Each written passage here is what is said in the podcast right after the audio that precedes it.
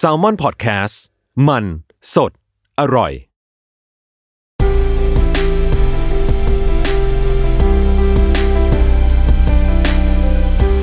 อินเอียร์พ็อกเก็ตบุ๊กหลับตาฟังหนังสือ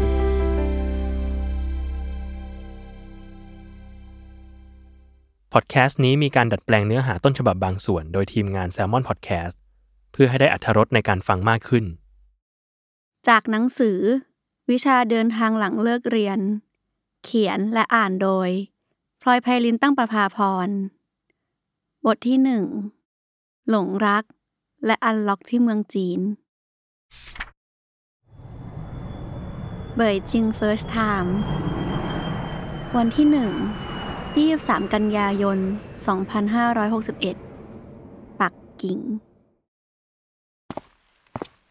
ก้าวเท้าเข้าสู่แดนมังกรในเวลาตีหนึ่ง ง่วง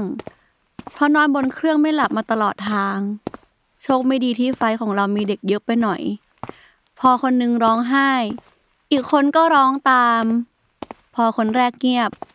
คนต่อไปก็ร้องขึ้นมาอีก แต่ช่างมันเถอะ เพราะภารกิจต่อไปของเราก็คือ การตามหาที่พักในสนามบิน เพื่อนที่แสนดีแนะนำมาว่าถ้าลงเครื่องไฟดึก ให้หาที่นอนในสนามบินไปเลย น่าจะปลอดภัยกว่าเดินไปโรงแรมคนเดียวกลางดึก ซึ่งนั่นก็มีเหตุผลในตัวของมัน sorry it closed บริเวณที่ตั้งใจจะใช้อาศัยเป็นที่นั่งรอ นอนรอให้ถึงเช้า มีป้ายติดว่าไม่ให้เข้าไปใช้ แม่ง กะและว่าต้องเจออะไรแบบนี้ ลองเดินไปดูราคาโรงแรมในสนามบิน ถ้าจะนอนสัก 5-6 ชั่วโมง ก็ประมาณ 490 หยวน หรือประมาณ 2,300 บาท นึกถึงเงินในกระเป๋าสตางค์ตัวเองแล้ว ก็ได้แต่กล่าวขอบคุณ แล้วก็เดินกลับมาอย่างพ่ายแพ้ เลยแอบถอยมาตั้งหลักก่อน พยายามคิดกับตัวเองว่า จะทำยังไงต่อ ง่วงก็ง่วง กระเป๋าก็หนัก จะวางทิ้งไว้ แล้วไปเดินสำรวจให้ทั่วสนามบินก็ไม่กล้า เลยได้แต่เดินวนไปวนมาอยู่แถวนั้น ถามอะไรใครก็ไม่รู้เรื่อง เพราะไม่มีใครพูดภาษาอังกฤษได้สักคน นี่มันสนามบินนะเว้ย เวลาล่วงเลยไปถึงตีสอง เราวางสัมภาระลงพื้น และโทรหาโรงแรมที่จองไว้สำหรับคืนถัดไป ด้วยภาษาอังกฤษงูงูปลาปลาของเรา สรุปได้ว่า คืนนี้โรงแรมมีห้องว่างให้เรา walk in เข้าไปจองที่พักได้เลย เราเลยรีบเดินจากสนามบิน โดดขึ้นแท็กซี่ รีบชี้แผนที่ที่เปิดทิ้งไว้ในมือถือ ให้คนขับดู แต่ก็โดนทำหน้างง แล้วส่งภาษามือกลับมา เหมือนต้องการให้เราบอกทางให้อีกที เฮ้ยเดี๋ยวนะ พี่จะให้นักท่องเที่ยวมาบอกทางแบบนี้มันไม่ได้ สุดท้าย เราเลยต้องโทรหาโรงแรม ให้เขาช่วยบอกทางพี่แท็กซี่ให้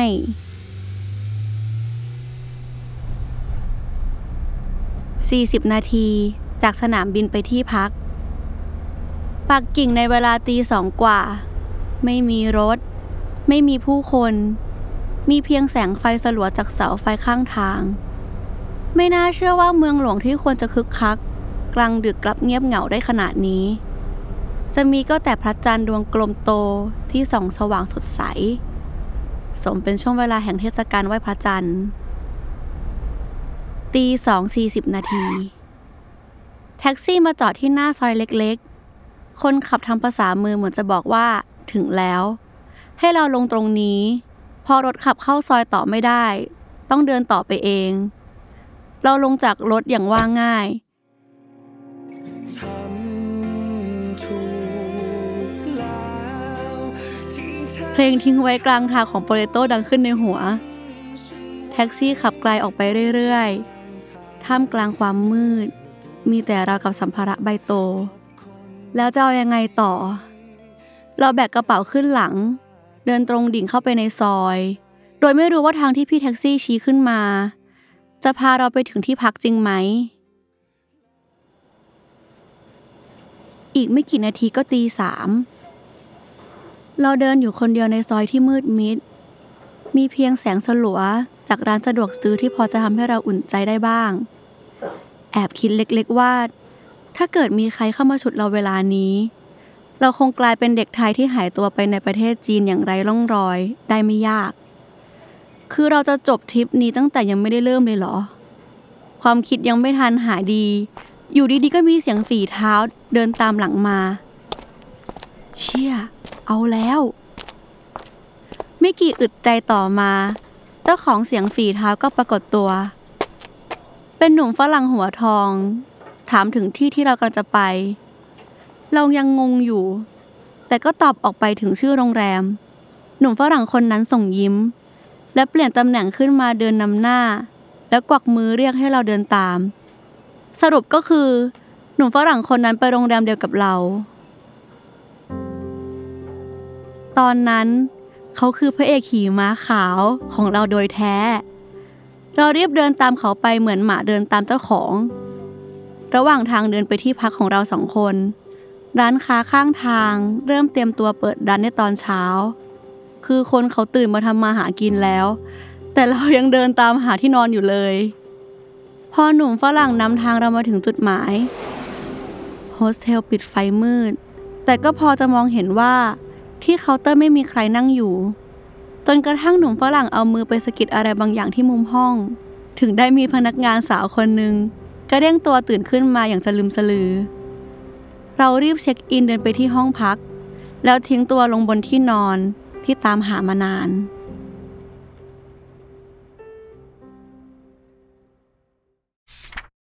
ปักกิ่งไม่ใช่ทางผ่าน วันที่หนึ่ง23 กันยายน 2561ปั กิ่ง ผลจากการที่เมื่อคืนนอนเกือบเช้า เลยทำให้เราตื่นสาย กว่าจะได้ออกจากที่พัก ก็ผ่านไปเกือบครึ่งวัน แผนของเราวันนี้ก็คือ เดินเล่นใกล้ ๆ ที่พัก เพราะอุตส่าห์เลือกที่พักใกล้กับแหล่งท่องเที่ยวอย่างจัตุรัสเทียนอันเหมือน และพิพิธภัณฑ์สถานแห่งชาติจีนเอาไว้ ปักกิ่งวันนี้ มีผู้คนพลุกพล่านและวุ่นวาย แตกต่างจากเมื่อคืนเหมือนคนละโลก เราเดินผ่านพิพิธภัณฑ์รถไฟจีน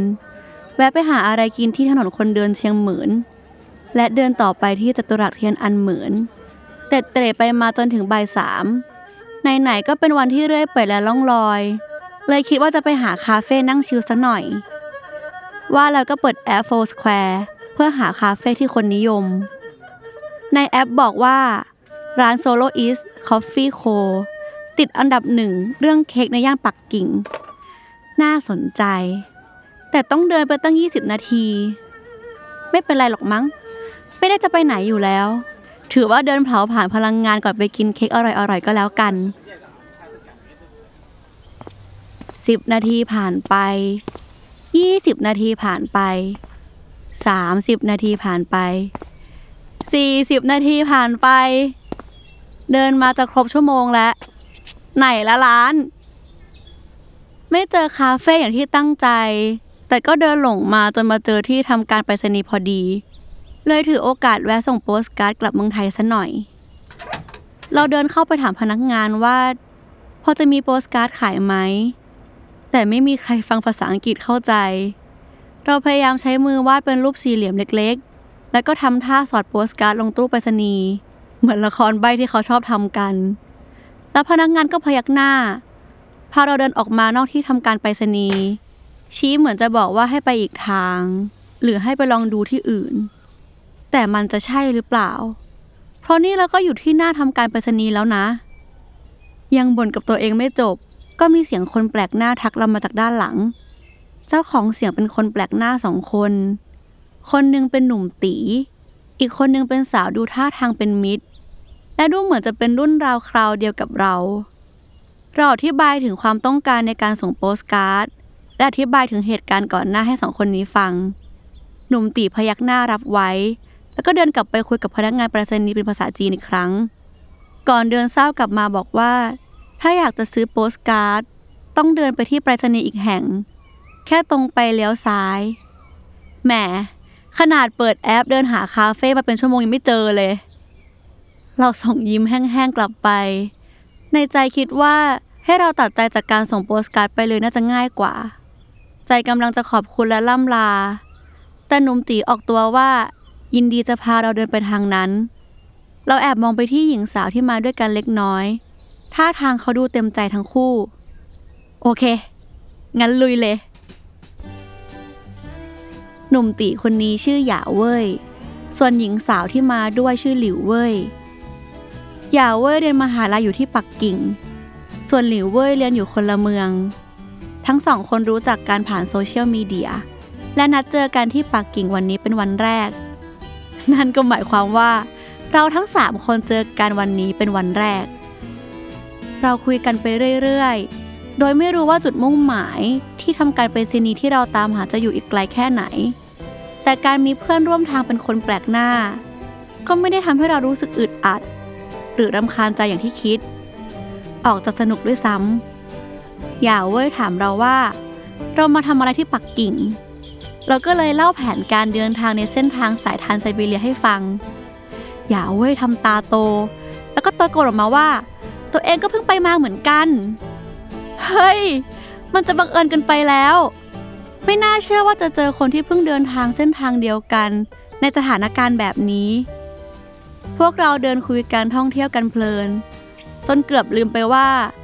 เราตั้งใจจะไปซื้อโปสการ์ดหลิวเว่ยโชว์เวลาในมือถือแล้วบอกว่า พวกเราต้องรีบเดินไปก่อนที่ทำการไปรษณีย์จะปิดตอน5โมงเย็น เท่านั้นแหละ เราสามคนถึงได้รู้ตัวว่า ต้องเร่งฝีเท้าซะแล้ว จากเดินไปเรื่อยเปื่อย ก็แทบจะวิ่ง แล้วเราก็มาถึงที่ทำการไปรษณีย์ทันเวลา อย่าเว่ยรีบเดินไปซื้อโปสการ์ดกับพนักงาน และพนักงานก็ตอบกลับมาว่า ไม่มี ที่นี่เป็นบริการส่งอย่างเดียวเท่านั้น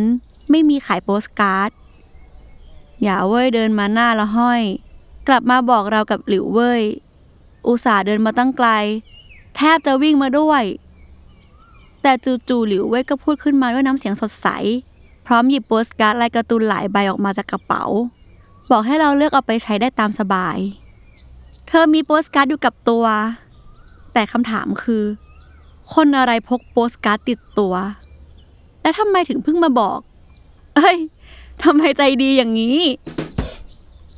เราเลือกโปสการ์ดมาเขียนส่งให้เพื่อนที่เมืองไทยหนึ่งใบ อีกหนึ่งใบ เรายื่นให้หลิวเว่ยกับหยาเว่ยแล้วบอกว่า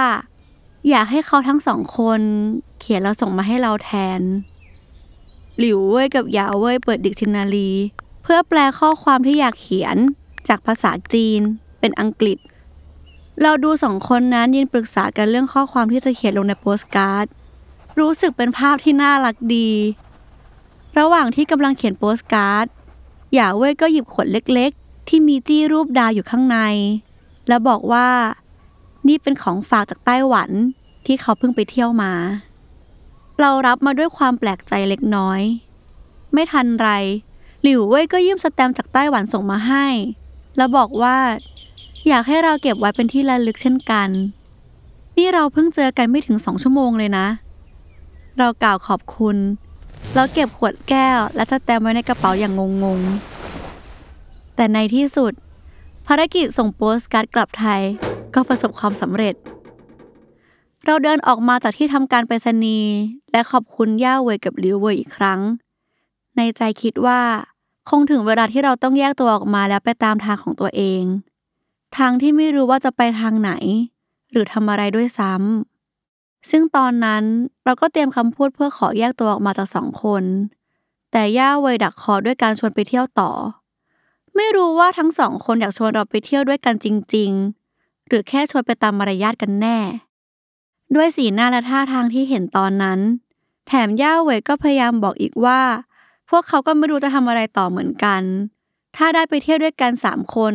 ก็น่าจะดี ใจนึงก็รู้สึกเห็นด้วย แต่อีกใจก็แอบเดี๋ยวก่อนนิดนึง มาแค่แป๊บเดียว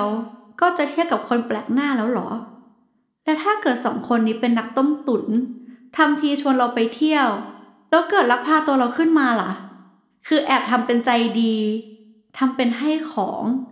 เบื้องหลังอาจจะเป็นพวกแกงคำรุดก็ได้ แต่เขาก็ดูใจดี คงไม่เป็นไรหรอกมั้ง แต่ถ้าไม่ใช่ล่ะ อืมทำไง ซึ่งระหว่างที่ในหัวกำลังสับสน ปากเราดันตอบไปว่า ได้สิ ไปไหนกันดีล่ะ พอเราตอบตกลง ย่าเวยกับหลิวเวยก็บอกให้เราเป็นคนนำเที่ยว แต่เดี๋ยวนะ มันสลับกันหรือเปล่า เจ้าบ้านควรจะพาเราไปเที่ยวไม่ใช่หรอ แต่ช่างเหอะ ถ้าให้เราเลือกงั้นเราก็ชวนไปคาเฟ่ที่ตั้งใจจะไปตอนแรกก็แล้วกัน เราสามคนเดินคุยกันด้วยภาษาอังกฤษที่ไม่ค่อยจะแข็งแรง แต่ก็พอจะคุยกันรู้เรื่อง นอกจากจะอายุเท่ากันแล้ว เราสามคนยังมีอะไรคล้ายกันหลายอย่าง อย่างแรกก็คือ ชอบถ่ายรูปเหมือนกัน หลิวเว่ยสะพายกล้องโพลารอยด์ติดตัวตลอดหยาเว่ยก็กำลังเรียนด้านถ่ายภาพ ส่วนเราก็เรียนจบด้านภาพยนตร์มา อะไรจะบังเอิญขนาดนี้ เราสามคนฟังเพลงแนวเดียวกัน ตั้งแต่แวบแรกที่เห็นหยาเว่ยใส่เสื้อยืดที่มีโลโก้วง ONE OK ROCK ซึ่งเป็นวงโปรดของเรา ก็แอบรู้สึกเหมือนเจอพวกเดียวกันแล้ว แถมหลิวเว่ยก็ชอบฟังเพลงนอกกระแสเหมือนเรา พอเอาเพลงที่ชอบมาแชร์ แล้วฟังด้วยกันแล้ว แล้วก็เดินร้องเพลงไปด้วยกันได้ตลอดทาง ปักกิ่งที่มีผู้คนตั้งมากมาย ไม่รู้อะไรทำให้เราได้มาเจอคนที่คล้ายกันถึงสองคนอย่างนี้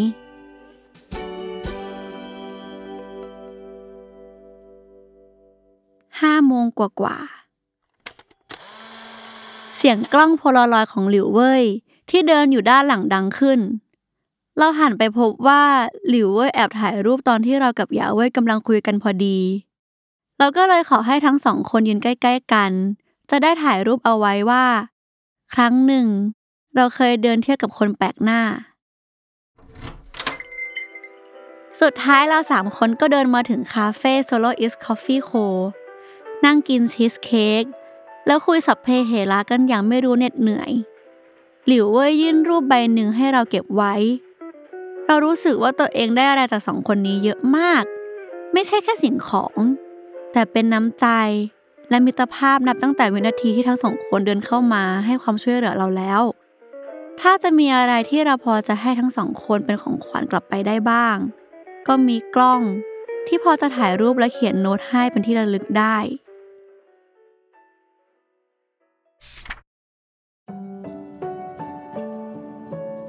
พระอาทิตย์เริ่มตกดิน อากาศของปักกิ่งก็เย็นลงจนพวกเราต้องหยิบเสื้อกันหนาวขึ้นมาใส่หยาเว่ยหันไปคุยกับหลิวเว่ยเป็นภาษาจีน ก่อนจะหันมาถามเราว่า ปั่นจักรยานเป็นไหม ใครจะไปคิดว่ามาปักกิ่งเพื่อปั่นจักรยาน ช่างเป็นกิจกรรมที่ไม่เคยแบบเข้ามาในหัว แต่ที่สุดแล้ว เราก็ได้ปั่นจักรยานผ่านจัตุรัสเทียนอันเหมือน ที่เพิ่งไปเดินคนเดียวมาเมื่อตอนบ่าย แต่ตอนนี้เรามีเพื่อนชาวจีนอีกสองคน ที่ปั่นจักรยานไปด้วย ร้องตะโกนโบกเวกโวยวายกันไปด้วยความตื่นเต้น พวกเราปั่นผ่าน National Center of Performance Art อาคารโครงครึ่งวงกลมที่มีเงาสะท้อนกับพื้นน้ำ ยิ่งช่วงใกล้ค่ำที่มีการเปิดไฟเป็นจุดเล็กๆ ยิ่งสวย เหมือนมีดวงดาวระยิบระยับอยู่บนตึก และเมื่อแสงอาทิตย์หมดไป ความเย็นเยือกก็เข้ามาแทน เราทั้งหนาว ทั้งเหนื่อย แต่สองคนนั้นก็ยังปั่นต่อไป เหมือนไม่มีอะไรเกิดขึ้น นี่สินะ ผลของการไม่ออกกำลังกาย แต่ในที่สุดเราก็พาร่างอันไร้เรี่ยวแรงของตัวเอง ตามหยาเว่ยกับหลิวเว่ยมาจอดจักรยานใต้ต้นไม้ ท้องฟ้ามืดสนิท มีผู้คนออกมายืนถ่ายรูปพระจันทร์ดวงกลมโต ที่ส่องสว่างอยู่เหนือพระราชวังต้องห้าม ซึ่งในใจเราก็แอบถามตัวเองว่า เรามาถึงที่นี่ได้ยังไง วิวดี เราเลยทิ้งคำถามในใจไป และยืนดูพระจันทร์อยู่ด้วยกันสักพัก ตอนนี้หยาเว่ยกับหลิวเว่ยก็เล่าความฝันที่อยากจะย้ายไปอยู่ที่เมืองที่มีอิสรภาพทางความคิดอย่งไต้หวัน แต่ความคิดก็หยุดชะงัก เมื่อย่าเวยถามถึงสิ่งที่เราอยากจะทำหลังเรียนจบ เราก็ได้แต่ตอบไปว่า ก็คงเขียนหนังสือละมั้ง ไม่รู้ทำไมเราถึงตอบไปอย่างนั้น ที่จริงการเขียนหนังสือไม่เคยอยู่ในลิสต์ความฝันของเรามาก่อน แต่อาจจะเป็นเพราะว่าตอนนี้ เรามีเรื่องที่อยากจะเล่าให้คนอื่นรับรู้ มากกว่าเก็บไว้เป็นความทรงจำของตัวเองคนเดียว ซึ่งใจเราก็กลัวว่ามันอาจจะยากเกินไป คงเขียนเป็นบล็อก แล้วก็แชร์ให้เพื่อนอ่านแทน แต่ทั้งสองคนกลับให้กำลังใจว่า เราทำได้อยู่แล้ว เขียนเสร็จเมื่อไหร่ ก็อย่าลืมส่งมาให้ทั้งสองคนดูด้วย มือข้ามของเราสามคน ในวันนั้นก็ลงเอยที่ร้านบาร์บีคิวใกล้ ๆ แห่งหนึ่ง เราเริ่มใจหาย เมื่อรู้ตัวว่าใกล้ถึงเวลาต้องแยกจากสองคนนี้ อยากจะถ่ายรูปจากกล้องของเราให้ทั้งสองคนเก็บเป็นที่ระลึก แต่ก็ยังกลัวว่า โปรเจกต์ถ่ายรูป 199 ใบของเรา จะได้รูปไม่ครบ เราแอบหยิบกล้องออกมาถ่ายทั้งสองคนตอนเดินคุยกันกะว่าช็อตนี้ที่ถ่าย มันต้องเป็นธรรมชาติและสวยงามมากแน่ ๆ แต่รูปที่ออกมากลับมืดสนิท ย่าเวยแซวรูปเราเมื่อเห็นรูปหนึ่งในสองใบที่ออกมาเป็นสีดำเพราะแสงมันน้อยเกินไปว่าจะเป็นงานอาร์ตย่าเวยเลยออกไอเดียให้ไปถ่ายในซับเวย์เพราะน่าจะสว่างกว่า เราเลยไปถ่ายในนั้นด้วยกัน แต่คราวนี้ เราเปลี่ยนเป็นถ่ายรูปด้วยกันสามคน แล้วก็เขียนข้อความภาษาไทยลงไปในรูปทั้งสองใบ รวมใบที่พังไปแล้วด้วยนะ ซึ่งย่าเวยสงสัยภาษาไทยที่เขียนไว้ในรูป หมายถึงอะไร เราขอไม่บอก และให้ย่าเวยไปหาความหมายเอาเอง แล้วก็ถึงเวลาต้องแยกย้ายของจริง ตอนยืนรอรถไฟ หลิวเว่ยหันมาทำหน้าเศร้า เราเองก็ใจหาย เพิ่งมีเพื่อนได้ไม่นาน ก็ต้องกลับมาอยู่คนเดียวอีกแล้วหลิวเว่ยพูดจาชวนซึ้งตบท้าย เพื่อนบางคนอาจจะเจอกันแค่ครั้งเดียวในชีวิต ซึ่งมันก็จริง เพราะการเจอกันของเราสามคนครั้งนี้ อาจจะเป็นครั้งเดียวสำหรับเราก็ได้ แต่มันก็ไม่แน่ ถ้าบังเอิญได้เจอกันครั้งหนึ่งแล้วทำไมเราจะเจอกันอีกไม่ได้ เราหยิบรูปที่ถ่ายตลอดทั้งวันขึ้นมาดู นึกถึงคำพูดของหลิวเว่ยที่ว่า เพื่อนบางคนอาจจะเจอกันแค่ครั้งเดียวในชีวิต และขอเติมเข้าไปอีกหน่อยว่า แต่ก็ดีแค่ไหนแล้ว ที่ได้เจอกันสักครั้ง ชักเริ่มหลงรักปักกิ่งซะแล้วสิ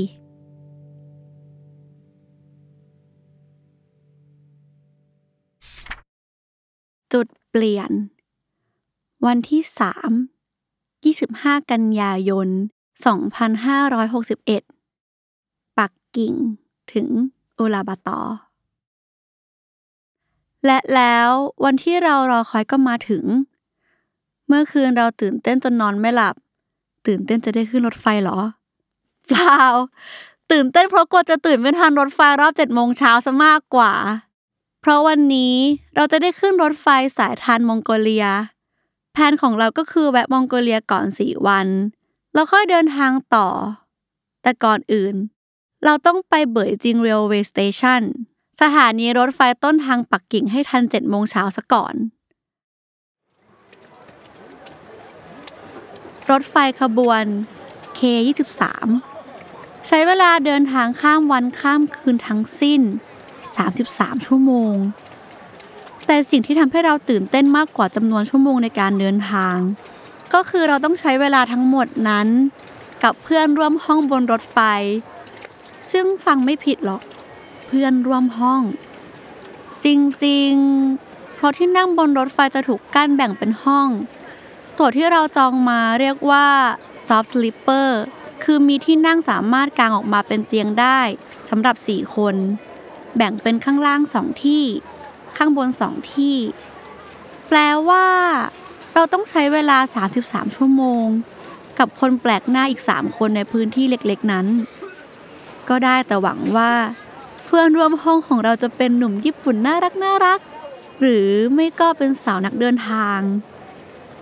ไม่ทันที่ความคิดจะจบดี เพื่อนร่วมห้องคนแรกของเราก็มาถึง เป็นชาวตะวันตกวัยประมาณ 50 ปลายปลายๆเดินเข้ามาวางของลงบนที่นั่ง และเซฮัลโหล ซึ่งเราก็ยิ้มทักทายกลับไป ใกล้เวลารถไฟจะออกจากสถานีแล้ว ยังไม่เห็นเพื่อนร่วมห้องสองคนที่เหลือ สถานการณ์บังคับ ให้เราต้องนั่งเผชิญหน้ากับคุณฝรั่ง จะชวนคุยก็ไม่ค่อยมั่นใจที่จะเอาภาษาอังกฤษกากาของตัวเอง ไปคุยกับเจ้าของภาษา เลยได้แต่ยิ้มให้ แล้วก็ทำเป็นวุ่นวายอยู่กับหน้าจอมือถือ แต่กลับเป็นเขาที่เป็นฝ่ายเปิดบทสนทนาซะก่อน เขาถามว่า เราชื่ออะไร ซึ่งคุณฝรั่งตัวสูงใหญ่ เป็นฝ่ายชวนคุยก่อน เราทำความรู้จักกันเล็กน้อย พอให้รู้ว่าเขาชื่อคุณไบรอัน เป็นคนอเมริกัน มาจากซีแอตเทิลเขาตั้งใจจะเดินทางจากจีนไปสิ้นสุดที่ประเทศใดประเทศหนึ่งในยุโรป ด้วยระยะเวลาประมาณ 5 เดือน ใช่ เข้าใจไม่ผิดหรอก 5 เดือน ในชีวิตเรายังไม่เคยรู้จักใครที่ใช้เวลาเดินทางยาวนานขนาดนี้ เคยได้ยินว่าฝรั่งชอบออกท่องเที่ยวกันนานเป็นเดือน และก็สงสัยมาตลอดว่า คนที่จะสามารถเดินทางนานได้ขนาดนี้ ต้องทำงานอะไรกันนะ ยังไม่ทันได้เอ่ยปากถาม คุณไบรอันก็เป็นฝ่ายถามถึงแผนการเดินทางของเราก่อน แล้วเราก็ตอบเหมือนที่เคยตอบ เขาตอบกลับมาว่า good girl พร้อมกับรอยยิ้มที่อ่อนโยน เพราะบุคลิกภายนอกคุณไบรอันเป็นคนยิ้มแย้ม ตั้งใจฟังที่เราพูด ไม่ตำหนิเมื่อเราพูดภาษาอังกฤษผิดผิดถูกถูกแต่กลับช่วยสอน แล้วก็แก้เวลาที่เราพูดผิด ก็เลยรู้สึกยิ่งสนุก และก็ทำให้เราพูดคุยไม่เกรงอย่างที่คิด เพราะนอกจากได้เพื่อนคุยแล้ว ยังได้ฝึกภาษาอังกฤษตัวเองไปด้วย 7 โมง 4 นาที ตามเวลาปักกิ่ง รถไฟเคลื่อนตัวออกจากชานชาลา คุณไบรอันพูดบอกลาปักกิ่ง และหันไปนอกหน้าต่าง รถไฟค่อยๆ เคลื่อนออกจากตัวเมือง วิวข้างทางเริ่มเปลี่ยนจากตึกสูง เป็นต้นไม้ จากต้นไม้ก็ค่อยๆ เปลี่ยนเป็นภูเขา คุณไบรอันพูด A Land of China ทุกครั้งที่รถไฟแล่นผ่านวิวสวยๆ สลับกับการหันมาชวนเราคุย ตามภาษาคนที่ต้องนั่งเผชิญหน้ากันอยู่สองคนในห้องโดยสาร คุณไบรอันเปิดบทสนทนาอีกครั้ง ถึงการเดินทางของเรา เขาสงสัยว่าเรากำลังปิดเทอมอยู่ แต่เรากลับบอกว่ามันเป็นของขวัญเรียนจบของตัวเอง คุณไบรอันรู้สึกว้าว และทำสีหน้าประหลาดใจ พร้อมถามกลับว่า หลังจากนี้จะทำอะไรต่อ เราในขณะนั้นรู้สึกว่า ขนาดหนีมาที่นี่ ต้องเจอคำถามนี้อีกเหรอ เราก็เลยตอบออกไปว่า นี่คือเหตุผลที่ตัวเองกำลังเดินทางอยู่ คุณไบรอันไม่แปลกใจในคำตอบของเราเท่าไหร่นักเราะดูเหมือนเขาจะเข้าใจความรู้สึกเราเป็นอย่างดี ว่ามันกดดันแค่ไหน โดยที่เราไม่ต้องอธิบายอะไร เขาเล่าต่ออีกว่า ไม่แปลกที่เด็กจบใหม่ยังไม่รู้จะทำอะไร ซึ่งเป็นเรื่องปกติมากๆ ที่อเมริกาก็มีบางคนเรียนจบมาแล้วรู้ตัวว่า ตัวเองชอบและอยากจะทำอะไร มันก็ดีอยู่ แต่คนที่ไม่รู้จะทำอะไรก็มี ซึ่งเป็นเรื่องธรรมดาเหมือนกัน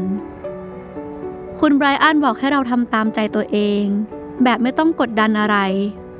พร้อมพูดว่า A Land of China เหมือนที่เขาชอบพูดในทุกๆ ครั้ง พร้อมขยายความอีกว่าต้อง follow your heart ถ้าบอกว่าจะเป็นอย่างจอห์นเลนนอน เราจะไม่มีทางเป็นได้ หรือถ้าอยากเป็นอย่างไมเคิลแจ็กสัน เราก็ไม่มีทางเป็นได้อีกเช่นกัน เพราะเราคือเรา เรามีเราเพียงคนเดียวเท่านั้น ยังไม่ทันฟังการขยายความคุณไบรอันจบดี เขาก็ถามเราถึงแม่น้ำมิสซิสซิปปีว่า รู้จักหรือไม่อืมเราเคยได้ยิน แต่ไม่รู้ว่าเกี่ยวข้องกับเรื่องนี้อย่างไร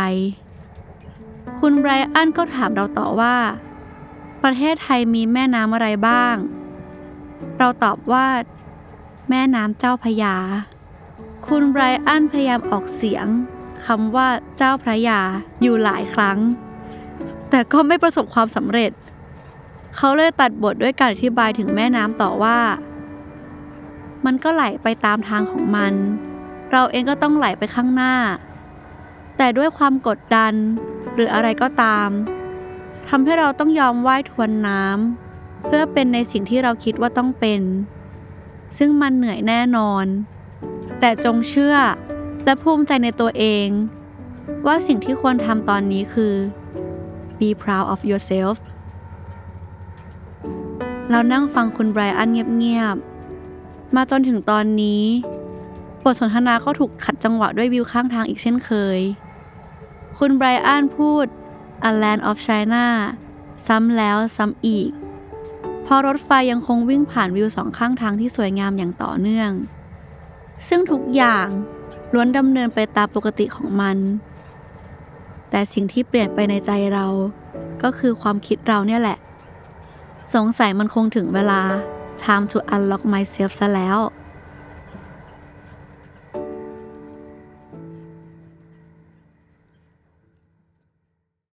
ติดตามรายการ In Ear Pocketbook ได้ทุกวันอาทิตย์ ทุกช่องทางของ Salmon Podcast